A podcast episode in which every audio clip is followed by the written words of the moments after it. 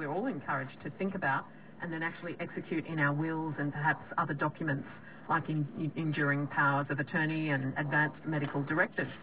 But it's National Palliative Care Week this week, and one of our community palliative care groups wants us to be thinking about really whether those kind of options will actually be available for us when it comes to that time in our life. Sue Manton is the director of Little Haven, and she's been helping people look after their loved ones for 15 years. Hello, Sue, and good to have you on the program.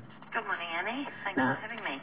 Pal- palliative care in the kind of model that you're talking about this morning is community-driven palliative care. What's the difference between that kind of care and the care that we might receive uh, through hospitals and other organisations?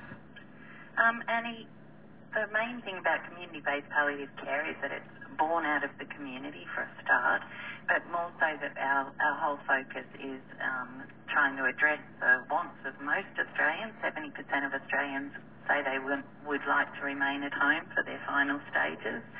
Um, and that's completely what our model of care does. We look after patients in their own homes.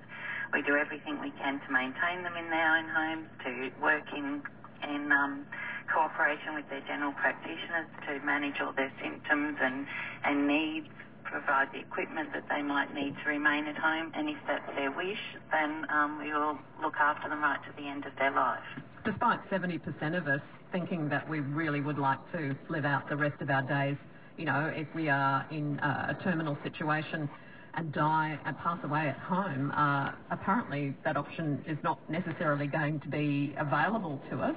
How many community-driven palliative care models are there in Queensland at the moment, Sue? Um, in, in Queensland at the moment, there's only three true um, community-based palliative care services, as in they're completely fund, you know, funded and born out of the community. There's also a lot of the um, hospital and health service um, have a community arm, a community outreach, which works in with um, specialist um, generalist um, nursing organisations to provide that support. But I think Cittamani, Karuna and Little Haven are um, true community-based models where they are tw- on call 24 hours a day, seven days a week from the point of admission. You have that access to support and care in the community. And I think in, there's other models coming up throughout the state. There's certainly huge gaps throughout Queensland where you don't have access to any of that.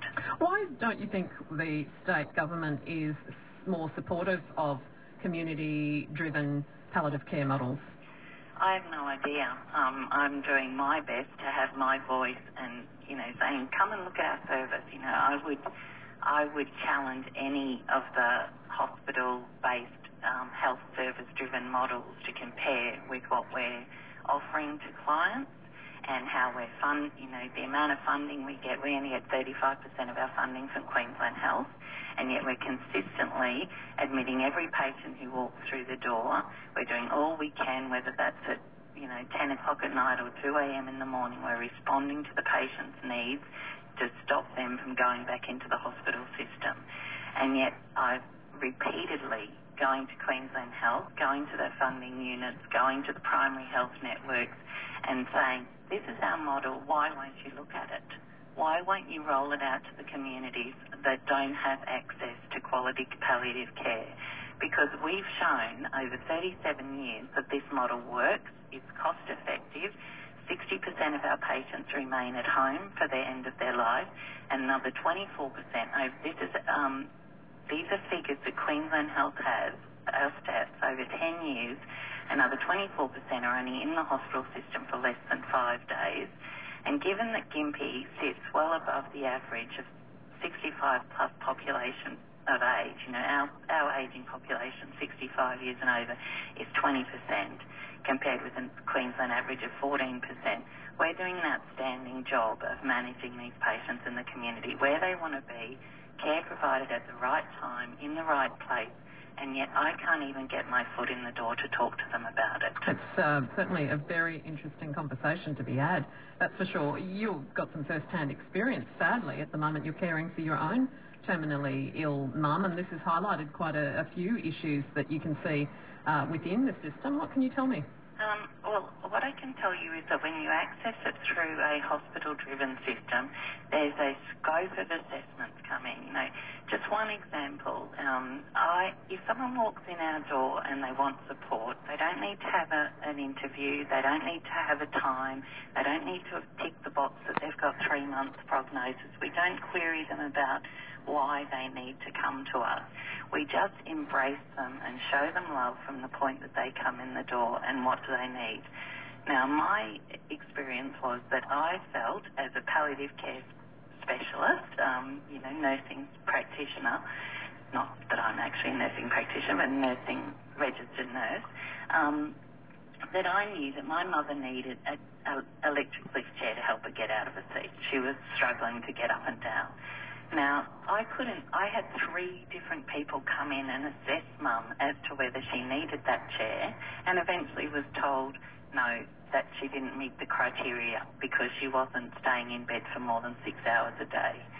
Now, it seemed like that was an expensive exercise to say no.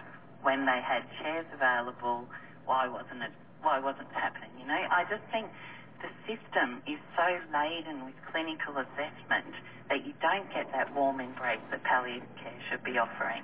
Because if you embrace people from the point of contact when they're absolutely terrified of the journey that's ahead of them, it just calms the whole situation down.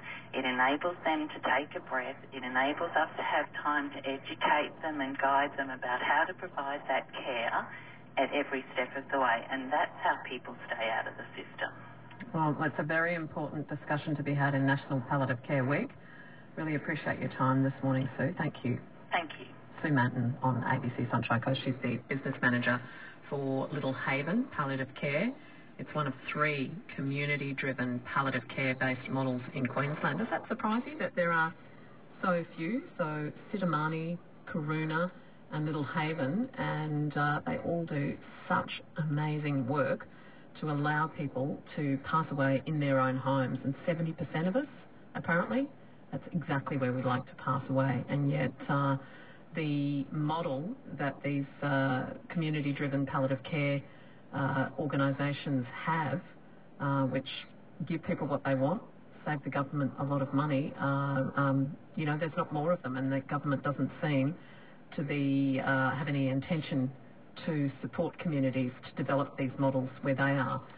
Uh, so Sue Manton recently did contact the Health Minister Cameron Dick with a request to meet up to discuss this model of care and funding, and uh, he did decline the invitation. So uh, there you go. It is an interesting one. Where would you like to pass away? I can, you know, only imagine that for a lot of people it would definitely be, the answer to that would definitely be at home.